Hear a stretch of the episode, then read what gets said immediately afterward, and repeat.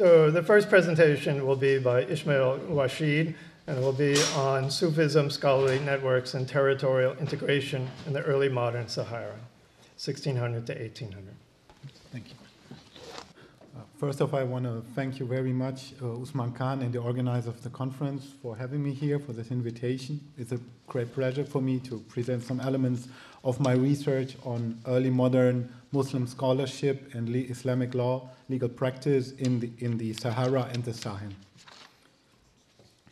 Decades of pioneering historical and philological research have established the pivotal role played by southern Saharan clerical groups called Zawaya or Tulba in the making of Islamic culture in West Africa – the variegated religious and scholarly traditions that developed from the 15th century onwards among nomads and oasis dwellers in what is today Mauritania, northern Mali, and Niger have significantly shaped the ways in which West African Muslims engaged with the textual and institutional resources of Islam. In the field of Sufism, one may only think of the large receptions of the Kunta writings or the Saharan roots of the spread, spread of the Tijaniya during the 19th century.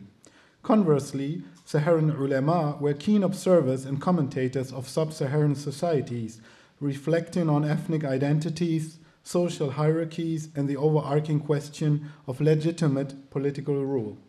In short, the emergence of what one may call a West African approach to Islamic civilization is intrinsically tied to the interdependence of Saharan and Sahelian worlds. The exploration of these shared and inter- religious and intellectual traditions between Saharan and sub Saharan societies was furthermore essential in challenging interpretational models inherited from French Islam noir style colonial historiography and its artific- uh, artificially constructed ethnic and religious boundaries. Yet the remarkable intellectual dynamism that Sahelo Saharan Islam witnessed since at least the 15th century draws on even larger patterns of cultural interaction, which contributed to bridge the gap between the two Africas, to paraphrase Ghislaine Lydon. We know that since the, lit- the, little, uh, the Middle Ages, extensive scholarly networks have connected West Africa to other parts of the Islamic world. These networks became even more important during the 17th and 18th centuries when the multiplication of scholarly and religious centers in the Sahel and the Sahara generated an increasing demand not only for books but also for personal relations with ulama from the Maghreb and the Middle East. In this paper, I will focus on an intermediate level within these trans Saharan intellectual exchanges which was crucial for both the making of a shared religious and scholarly culture among Saharans and Sahelians and their integration within the wider Muslim world. I'm referring here to a network of scholars and Sufis from the southern edge, edge of the Sahara and the oases of present day Morocco and Algeria, so mainly Ouattara, Tafilalt, Saura, and Tuat. Although this network provided the main conduits through which those books, ideas, and prayers, awrat, circulated that proved to be of crucial importance for the re- reconfiguration of West African Islam during the late 80s and the 19th centuries, it has received surprisingly little attention from historians or Islamicists. Yet it, yet it was more than a mere prelude to the later rise of the Qadiriyya or the Tijaniya, just to speak about Sufism the scholarly and religious landscape between the southern Morocco and Algeria and the Sahel, as unfolded by contemporary literary sources, can be usefully compared to what Shahab Ahmed has described in, in the case of medieval Central Asia as, I quote, as distinct intellectual space within which the ulama perpetuated what seems to have been a relatively self contained intellectual tradition. As such, it offers a different vision of Muslim scholarship and Sufism in West Africa, a vision that, in my view, tends to be overshadowed by the transformation of the 19th century. Following Shahab Ahmed's proposition to remap the Islamic world in terms of intellectual rather than political geography, I argue that in the early during the early modern period, regionally centered patterns of academic relations developed across the Sahara, putting in touch various autonomous scholarly communities. In the case of southern Morocco and Algeria, these communities had emerged during the 15th and 16th centuries in the context of a global restructuring of trans Saharan space. With regard to the southern Sahara, we observed that in the course of the 17th century, a number of oases such as Wadan, Shinqid, Arawan turned into major centers of Islamic erudition. While in places where scholarly traditions have already existed since the Middle Ages, like Walata, local literary traditions started to flourish.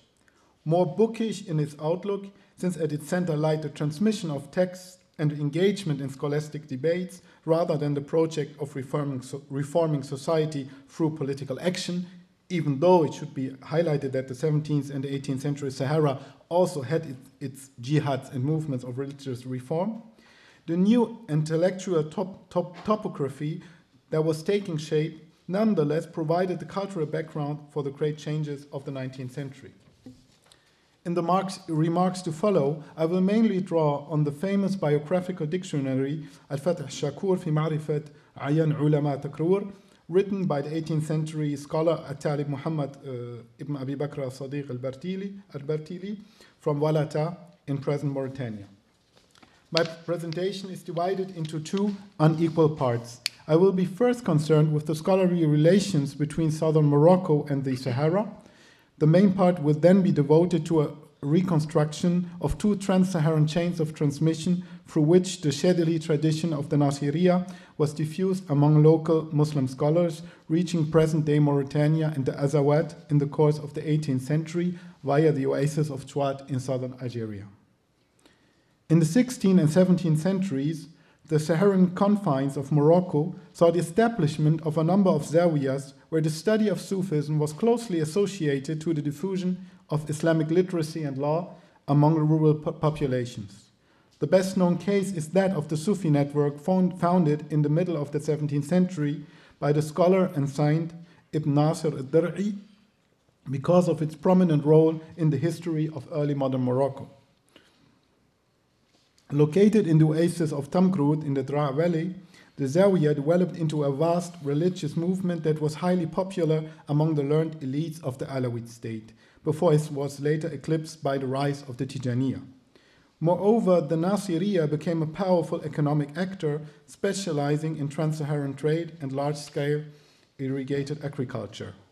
During the same period, in the neighboring Tafilalt region, other scholarly lineages, lineages also became highly influential in promoting the ideal of religious excellence as the synthetic mastery of theology, kalam, law, fiqh, and mysticism, tasawwuf. The development of Muslim scholarly, scholarship traditions in the Tafilalt has so far not received much attention from researchers. Yet biographical dictionaries, chronicles, and tra- or travelogues clearly attest to the significance of the region as a place of learning for students from northern Morocco and the Sahara alike.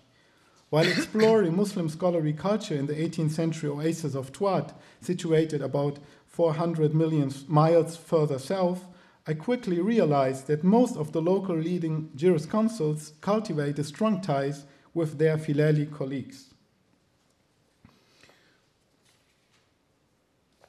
For example, the fatwa collection attributed to a certain uh, Muhammad al Alim al Zajlawi contains many questions and anecdotes rel relating to al Zajlawi's study, study years among scholars in the Tafilalt, such as Ibrahim al Yukhaf, Sayyid Jilali ibn Ahmad al Ahmiyani, or Abdul Wahid al Qaddusi, and with the Nasiris of. Well,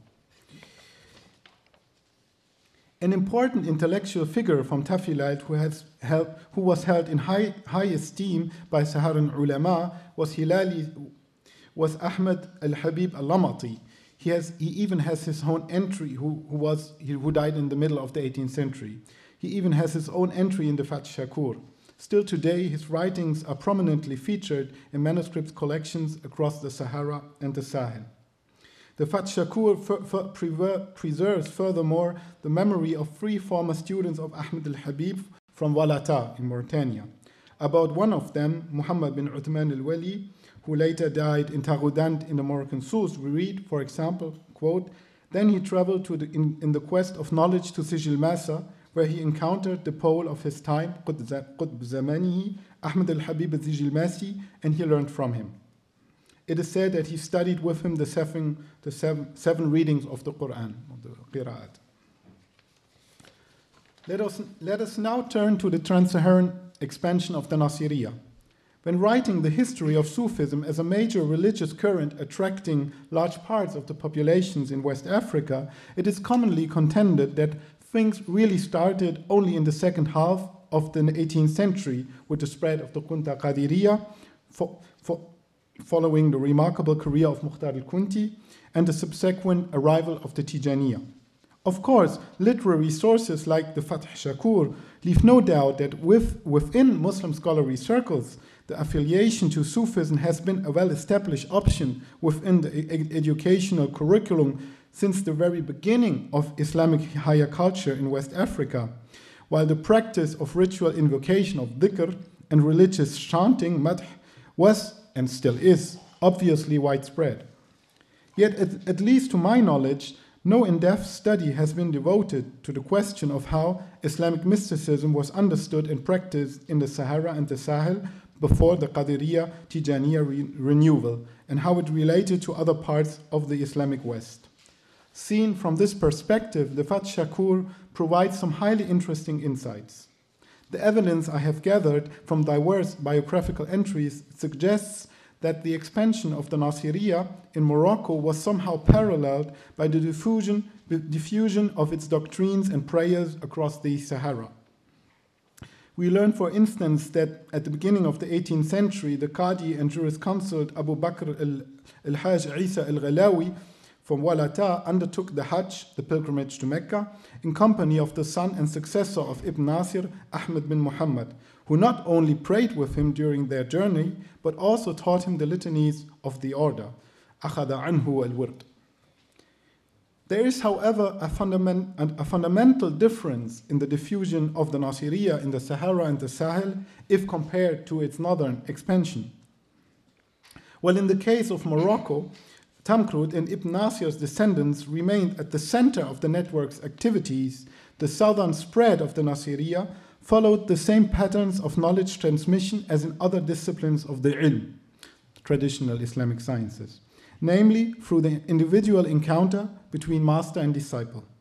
These encounters eventually led to the establishment of a chain of autonomous zawiyas along the, the central trans Saharan trade route between Tafilalt and present day southern Mauritania. With the, with the use of the Fath Shakur, I was able to reconstruct two main channels in the transmission of the Nasiri way, during the Tariqah, during, during the first half of the 18th century. And it's striking to note that in both, scholars and saints from the oasis of Tuat were of particular importance. Born in Thabit in northern Tuat, so one picture of Thabit, oasis of Thabit, Atalib Sidi Ahmed Atwati is remembered as the first to have introduced the Nasiriyah in the oasis of Tishit in southern Mauritania. He was himself a, a disciple of Ahmed bin Abdul Qadir Tawustati, a scholar and Sufi from the Zawiya of Ibn Ghazi in Tafilalt, who had studied with Ibn Nasir and Tamkrut before emigrating to the southern Sahara. We thus observe again the intermediate role of the Tafilalt Zawiyas in connecting Saharan populations to the Moroccan scholarly milieu. The Shakur further provides us with information about his religious style, combining an, an erudite approach to Sufism with a pietistic posture. We read that he spent every day reciting the first part of the Shahada several thousand times in a solitary cell, in a khalwa. Then, I quote, when he finished, he returned to his home and read his books. After this, he conversed with the people of his household he was continuously engaging with mysticism, In his personal library, you find many books on Sufism and similar topics. Al-Bartili mentions several disciples of Ahmed Atwati from what is today uh, Mauritania, among them some members of his own family. One of the most emblematical of Atwati's students seems to have been a certain Atalib Muhammad bin Atalib Umar al-Khatat, who, judging from, from the genealogical chain, the Nisba quoted by Al Bartili, probably had Tuareg origins. Al Khattat apparently was a distinguished scholar in, Tishi, in Tishit, specializing in many fields legal studies, theological logic, mantiq, grammar, mathematics, hisab, and even occult sciences, ilm sir.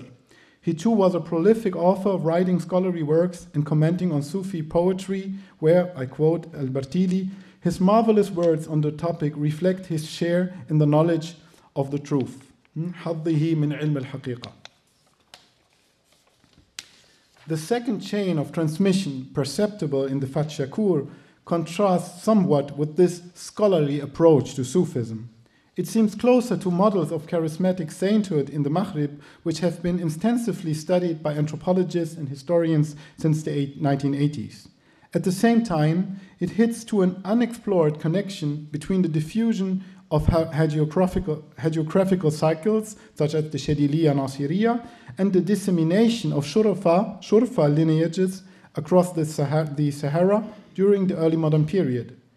On the eve of the rise of, the, of Kunta Sufism in the second half of the 18th century, a Sharifian family whose zawiya is situated in present-day Reggan on the, southern, on the most southern, southern point of Tuat became influential in diffusing, diffusing the Nasiriya in Walata and among the populations of the Haut, of the region around Walata in Mauritania, and the neighboring Azawad. Its origins go back to the migration of a branch of Alawite Shurfa from Tafilalt, again the Tafilalt region, the Awlad Sidi Hamu bil Hajj, who, while engaging in trans Saharan trade with Timbuktu, settled in several villages in Tuat during the 16th, 17th centuries and grew into one of the most powerful Shurafa groups in the region. So, this is one of their uh, oases in, in Tuat. In the late 17th century, one of its members, Mawla, Mulay Abdullah, established a zawiya in, in Eregyan and as a celebrated Sufi saint cultivated a large following in the oasis of southern Tuat and the Azawad. Still today, the annual festival organized in his honor, Ziyara, on the 1st of May attracts thousands of visitors. So, this is his uh, grave, and this is one picture from, from, the, from the Ziyara. Mulay Abdullah's biography, just as the history of his tariqah, still needs to be studied, and therefore, to my regret, I, can only, I cannot say much about it. What is important for my purpose here, however, is that Mulay Abdullah was introduced to the Nasiriyah by a Sufi scholar based in the West Saura region, about uh, 450 miles north of Tuat. It's the neighboring region to, to the Tefilan. If we go back to the card, so it's in the north of Timimun. If you so this this scholar, his name is uh, Muhammad bin Abi Ziyan, himself a Sharif Idrisi, claiming descent from the Prophet we are one of the, via one of the founding figures of Moroccan Sufism, Abdul Salam al Mashishi, the famous uh, Sufi saint, teacher of Ashadili, etc. So you see how these legends connect different places in the Islamic West. Sidi Bouziane, as he is called in local colloquial Arabic, was born in the oasis of Tarid and after studies in Fez and the Tafilalt had founded its own zawiya in the small hamlet of Kenadsa, which progressively developed into an autonomous social local Sufi network, the Ziyaniya. Teachings and litanies of the Tariqa were nonetheless those of the Nasiriya, into which Sidi Bouziane had received initiation during his stay in Tafilalt.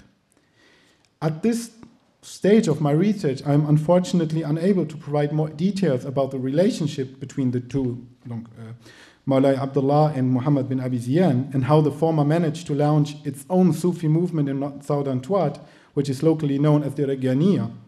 The picture becomes nonetheless clearer with Maulay Abdullah's son and successor, Mulay Abdul Malik. He has a long entry in the Fath Shakur, where Al Bartili presents him as an accomplished and charismatic Sufi saint. The biographical notice devoted to Mulay Abdullah Abdul Malik in the Fath Shakur draws, draws on many themes that are characteristic of medieval and early modern Maghribi hagiography. Its devotional praxis, centering on the study of the Quran and on individual retreats, is considered as ex exemplary. He is further described by Bartili as an adept of religious chanting, preaching, and hagiographic storytelling. At the same time, he seems to have been much feared by his contemporaries, even by his, I quote, brothers and children, as we are told, for his capacity to, capacity to curse, which again constitutes a common mo- motive in Islamic hagiographical discourse, at least in the Maghrib. Yet, when relating some of his miracles, karamat, Al Bartili brings us back to a more specific Saharan setting.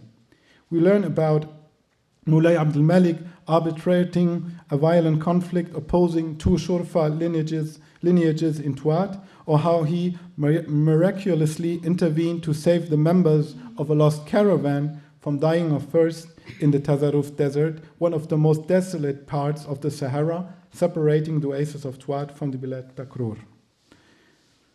Due to its geographical situation precisely at the northern terminus of the Tanezrouft Desert, the Zawiya of Reggan was since its foundation highly involved in mediating relationships between the Tuat and the southern side of the Sahara. The Fath Shakur again provides us with some elements that strongly encourage further investigation on the matter. We are informed that, we are informed that Mulay Abdul Malik has sent one of his disciples, probably a family member named Maulay Zaidan, across the desert to diffuse his tariqah. According to Al Bartili, he visited the Bilad Takrur and Walata four times and received an enthusiastic welcome from the local population. Through Al Bartili's biographical notice, Mulay Zaidan appears indeed as a rather complex and contrasting saintly figure. On the one hand, his religious style mirrors that of his master Abdul Malik with regard to his thaumaturgic capacities and admirative fear, khawf, he inspired to most of his contemporaries. On the other hand, he was deeply involved in local politics, siyasa, competing with powerful Bedouin groups such as the Awlad Dailim, with whom he had even engaged once in open battle near Tawdani in the Azawad.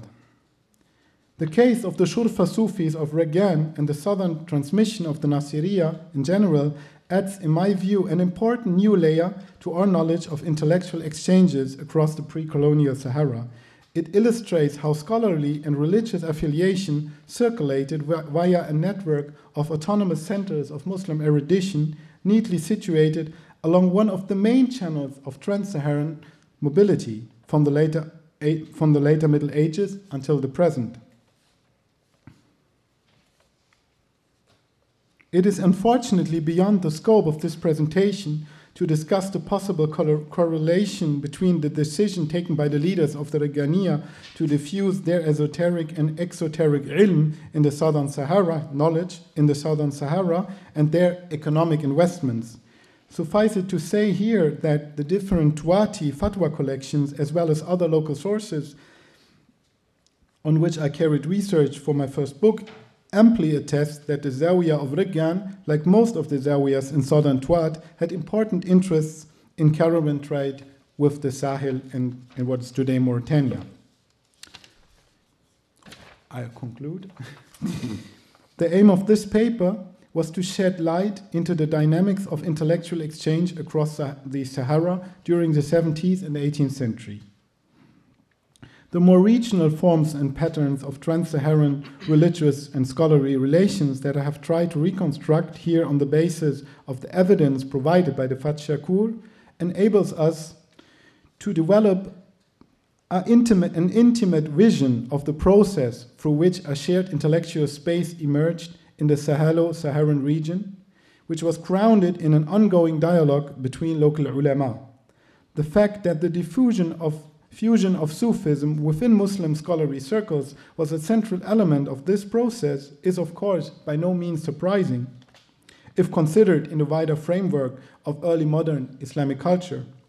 Conversely, the richness of Al Bartili's notes of saints and scholars allow us to measure the degree to which different, very different forms and practices of knowledge associated with Islam as a religious tradition were mutually interacting, while being rooted in a way or another in a profound engagement with texts. This, to be sure, leads us to another topic not to be addressed here. But I would like to finish by emphasizing that the analysis of how Sufism was integrated as both a textual and a pietistic practice within Muslim scholarly culture might tell us, might tell us a different story about the way the Sufi Turuk contributed to shaping Muslim societies in pre colonial Western Africa than the one we are used to read. Thank you for your attention.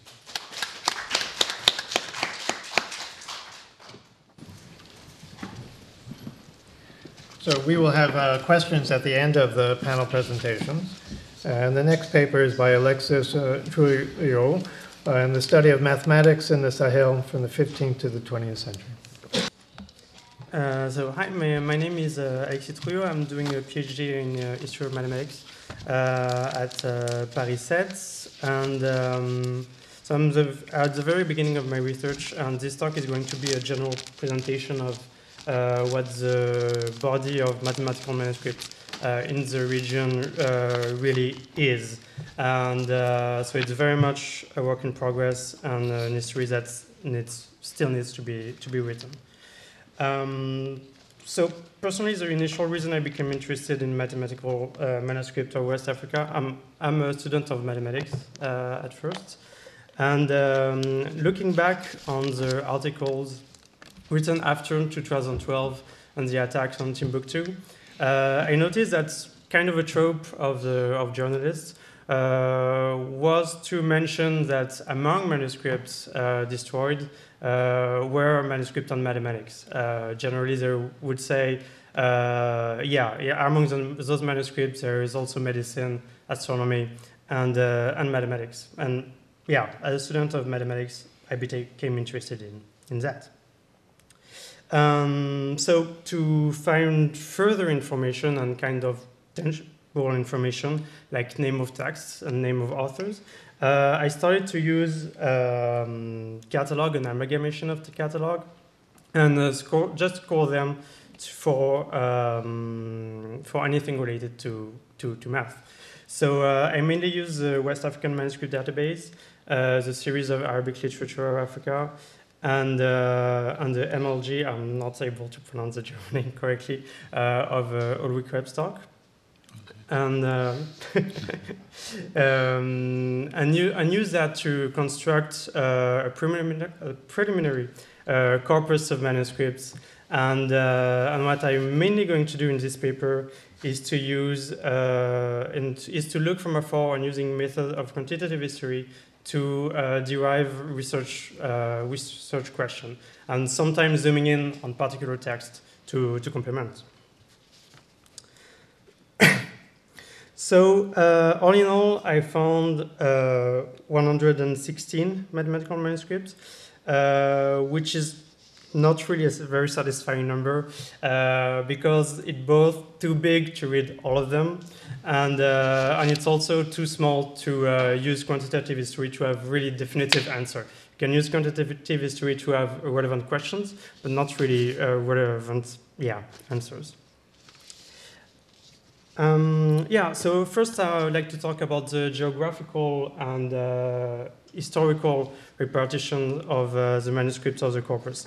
Um, this is very, very rough uh, because most of the texts are from authors that are not identified, but this is so the, uh, the historical repartition, so the number of texts by uh, century.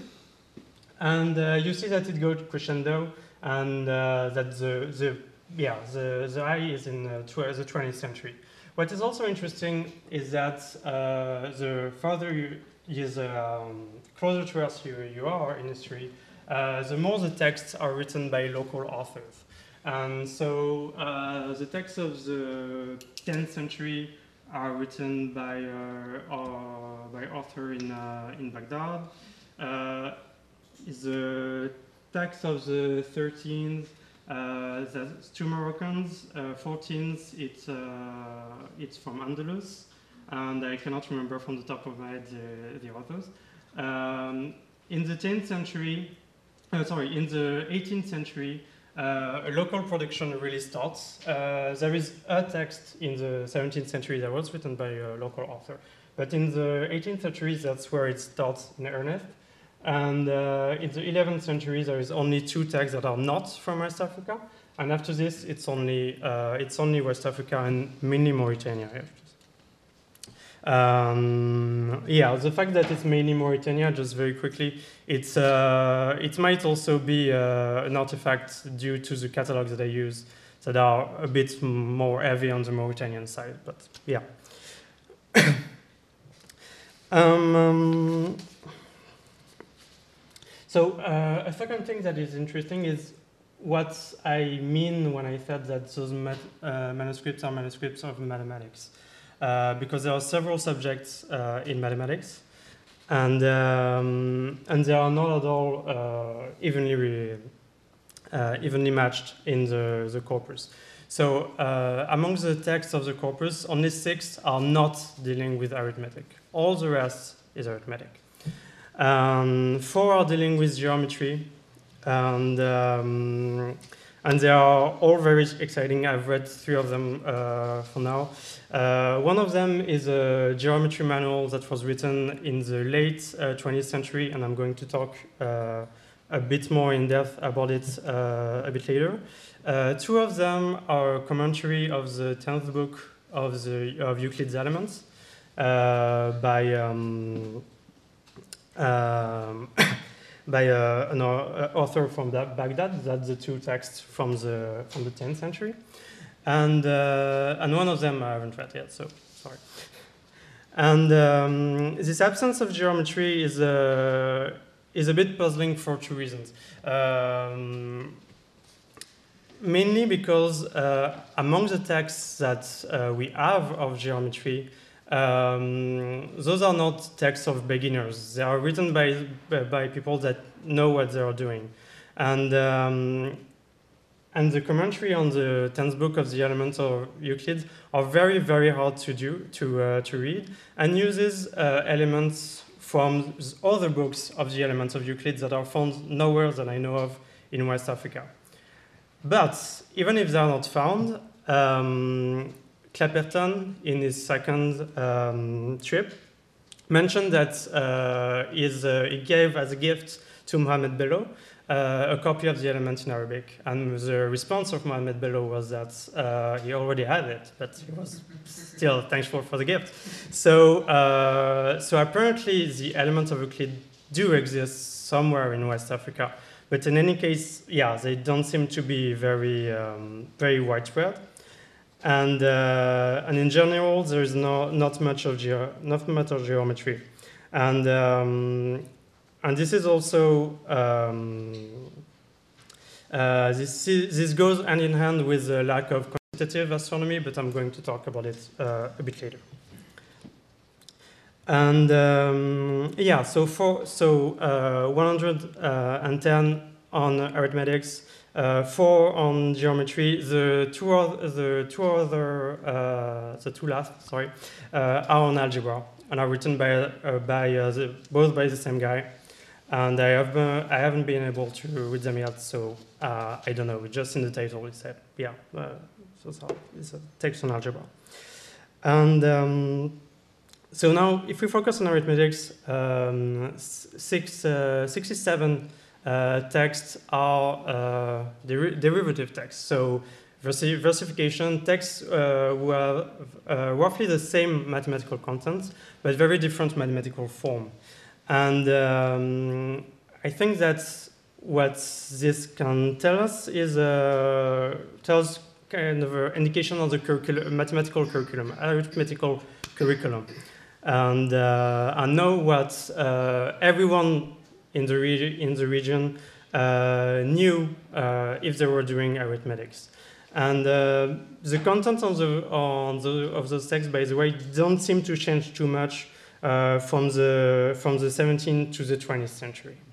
And, uh, and a lot of are, are anonymous, but not, not all of them. Um, so, uh, what do people uh, knew uh, when they were doing arithmetics? Well, the new addition, subtraction, multiplication, division. And then they, uh, they knew fraction, and additional fraction, fraction reduction, and uh, extraction of square roots. And the extraction of square roots is actually uh, interesting because that's what the 10 booth of, uh, book of uh, Euclid is all about. So yeah, it, it might make sense that this particular book of geometry was found in the region, but as of now, I, I have nothing really conclusive on it. So, uh, second question we can ask looking at this is that uh, since there is really an accumulation in the 20th century, uh, how the colonial culture kind of affected the, uh, the, the, the, the mathematical text produced. And uh, my, my response to that is going to be a very elaborated I don't know. And um, so, from the French point of view, they pretty much ignored any mathematical production of the region. Uh, when you look at the colonial sources, it's pretty clear.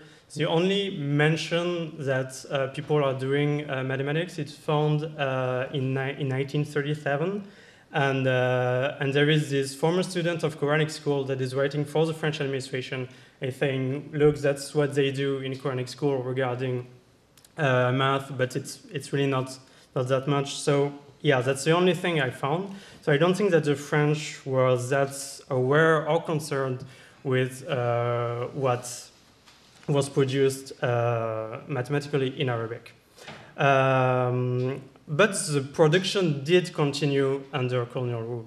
So uh, this right here is um, is a is a copy from a from a manuscript uh, that was written by uh, Al Arawani, and uh, he died in uh, 1987. And, uh, and this is a manual of, uh, of arithmetics, uh, very, um, that, is, that, is very, that is very uh, interesting and, uh, and very, very classical in a way. And uh, so it details uh, addition, subtraction, uh, multiplication, and, and the text uh, stops just short of division. It's, it's a, only a fragment. And what is also interesting is that at the beginning of the text, he, he, attributes, he attributes the invention of arithmetic to, to the prophets, and and he's also and um, and he's also uh, detail, detailing the uses of arithmetic in trade in trade uh, for inheritance purposes, and um, and finally he's quoting uh, authors from.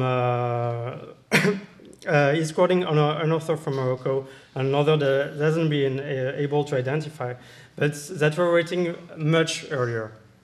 So, uh, since it's a fragment, it's a bit hard to be uh, conclusive of if colonial administration really affected this text. But what is sure is that it's still very much grounded in, uh, in a tra- traditional outlook uh, on arithmetics. The, the second text is telling pretty much the exact opposite.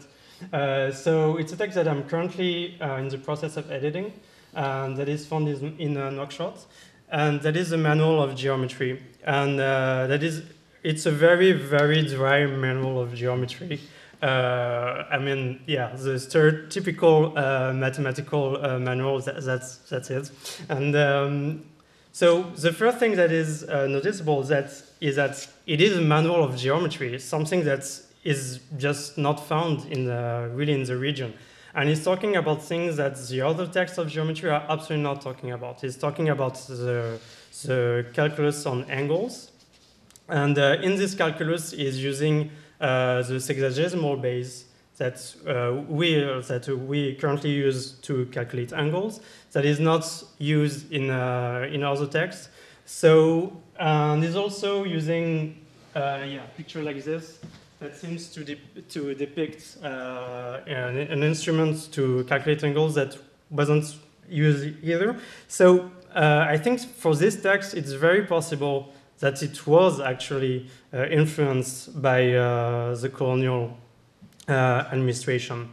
The, um, the vocabulary that he uses uh, um, to describe mathematical uh, object is also pretty peculiar uh, in the context of the region and seems to be uh, closer to what was uh, used in Egypt in the in in uh, in the 1950s.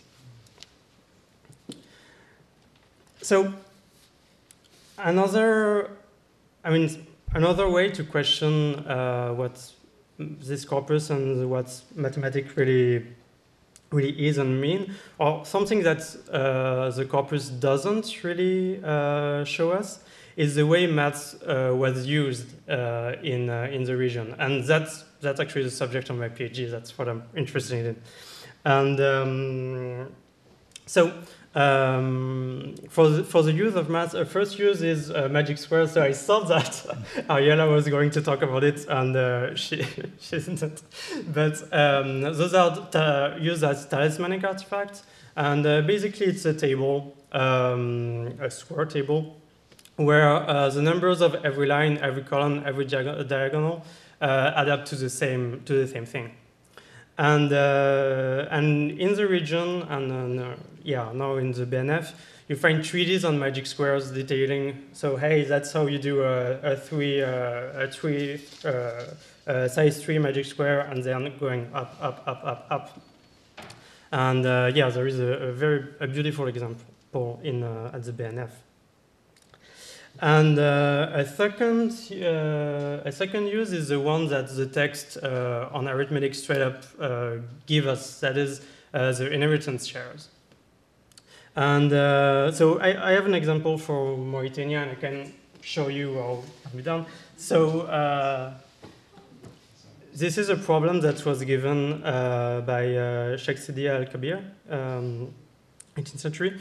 So uh, a person died and left behind two, two sons and three hermaphrodites. And what is uh, what is the what is uh, the share of his inheritance that each group should have on average? So so um, what is interesting is that he said that oh yeah, the box are a bit messed up. Sorry. the the result uh, is this, and um, and this is a very very uh, nice result because um, what he what it does. Um, I think I have a slide. Actually, that does it for me somewhere. Yeah, that's messed up too. Okay. so uh, the fractions are actually uh, symmetrical. Um, that means that the only differences are this. It, here it's a 3, it's a 5, and this. It's a, here it's a minus, here it's a plus. There have uh, another thing that is interesting that they have an internal structure. So here there is a 5, here there is a 5, here 8 on 5, here 8 on 5.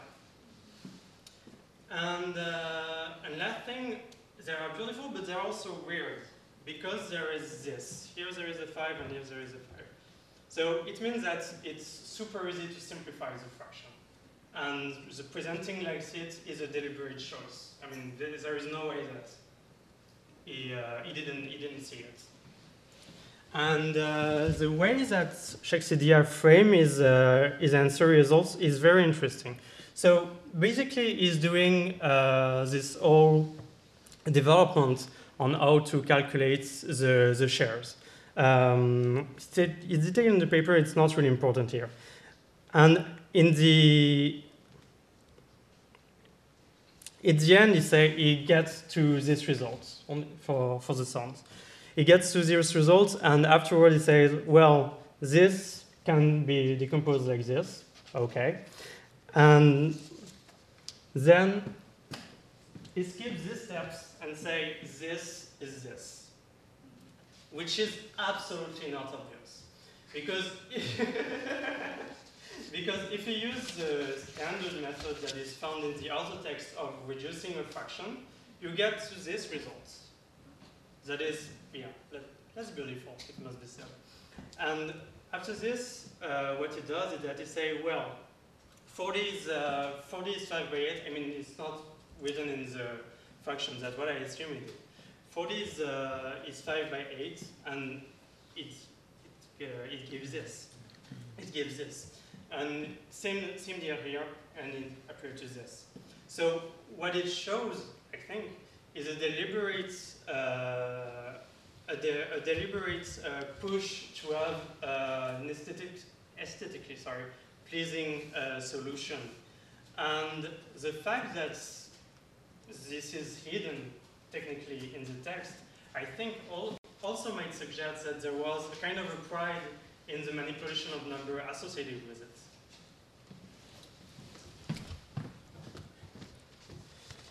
Uh, so yeah, for the hermaphrodites, it's um, it's kind of the same thing. Um, the only thing that is um, to note is that uh, here, when you simplify the fraction, you actually find something that is perfectly fine. So he really artificially multiplied by five to have to, to preserve the symmetry, right? Another thing about this procedure, though, is that uh, it's not only pleasing and everything, it's, uh, it's really not obvious to find the initial de decomposition, this, this one. Because this appears in this previous calculation, and so I, I, think he knew that he was going to arrive at, the, at this uh, result. But this, the 12 and the, and the 20, 2520, I I don't, I don't know of a very simple way to arrive to, to such solution. So I think that this, this text that is classified as a legal text uh, should really be, uh, should really be um, studied in depth by uh, historians of science.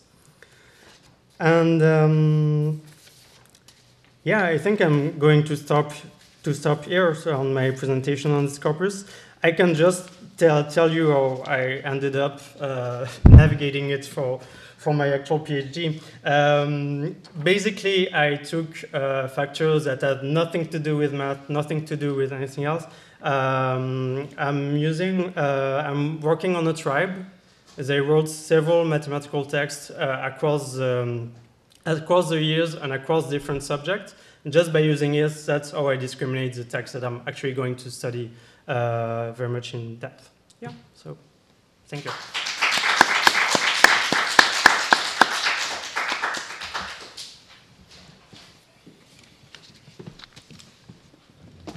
I just want to share what, for me, was a delightful moment in Alexis's paper, and uh, I'll quote what he said, that it was super easy to simplify the, fact, the fraction, and that he didn't do it as a choice. I'll take his word for it that it was super easy. and then another point where he said, Oh, it's absolutely not obvious. Well, since the super easy wasn't obvious to me, this thing that is absolutely not obvious seems super easy to me. And then I would just say, oh, that when he was commenting on the push for the aesthetically pleasing solution, there was a moment when Alexis commented on the mathematics as being beautiful. But the combination of his words and his smile for me was aesthetically pleasing. One of the things that I would say, oh, uh, I wish I had studied mathematics. all right, our last paper is, will be done by Technological Marvels. And so it will be coming from uh, the University of Alberta in Canada, but via uh, Skype and it is Abu Bakr Abu uh, Qadir on the verse tradition, Muslim scholars, and transmission of Islamic knowledge in Mauritania, the land of a million poets. And just like Alexis said, it's super easy to simplify the fraction. I'm assuming that it's super easy to run the Skype, but I have no idea if it is or not. Okay, so. Well, I can't see anyone. It's as if I will be talking to myself.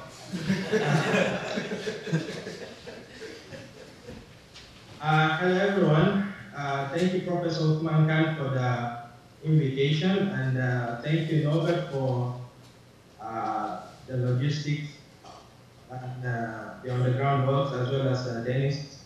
thank you so much.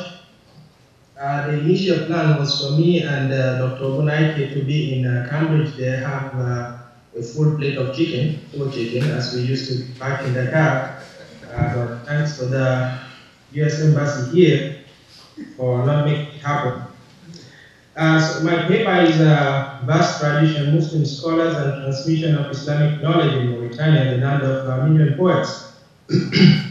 so I'll start my paper uh, with the personal experience because uh, it is uh, one of the reasons for uh, my PhD project. So, uh, over a decade ago, I uh, left Damascus, Syria for Mauritania, where I would end up spending several years as a student of sacred knowledge. I had the honor and privilege of studying in Baghia, one of several villages in Mauritania that is home to a celebrated uh, traditional center of Islamic learning. On one occasion, uh, uh, a friend, uh, Abdul Malik, a French student in the Mahdara, became ill. And in line with the Islamic etiquette guiding the right of the sick on their family, friends, and neighbors, one of our teachers, upon hearing of the student's illness, visited him. After some minutes of sitting with the patient, the Sheikh made uh, a very short uh, supplication for the student and uh, requested us to bring uh, a pen and paper. So uh, upon delivery, he looked up for a second, for a few seconds, then uh, brought his pen on the paper, scribbling on it as we worked. After he finished writing, he extended it to my sick. We found out that the Sheikh had composed some short poetic verses in the rajaz meters. The verses were about the student's state of health, and uh, he was asking uh, God to heal him. So as, as funny that as some of us were, like myself, who wasn't used to that kind of uh, thing, uh, of the Sheikh's composition of verses uh, in beautiful prosodic form, we memorized the verses immediately. Uh, the first two verses read, and I'm not going to read this in the Mauritanian style. He said, "Narju the maliki shifa and the abdul maliki وَلَا يَزَالُ بَيْتُهُ يَنْفُخُ بِعُرْفِ الزَّكِيمِ So in the top translation, it means uh, we hope uh, in the graciousness of Al-Malik, who is the sovereign king, that he heals Al-Malik and may his dwelling place continue to exude pure, sweet fragrance. So the same kind of scenario repeated itself at a at later point, but this time around it was with another teacher of mine and myself as a sick person. I encountered many other experiences during my stay and visits to different people in Mauritania and came to realize that the tradition of verse is a fixture in the lives of Mauritanians. So Mauritania is synonymous to the tradition of poetry and versification, hence the, the name Balad Million Sha'ir, it means uh, the land of million poets. Uh, the country is divided between the north and the west Africa, with both regions comprising a cultural zone this country is famous and her recent discovery in the Arab and Muslim world uh, for the incredible quantity and quality of her poets and poetry.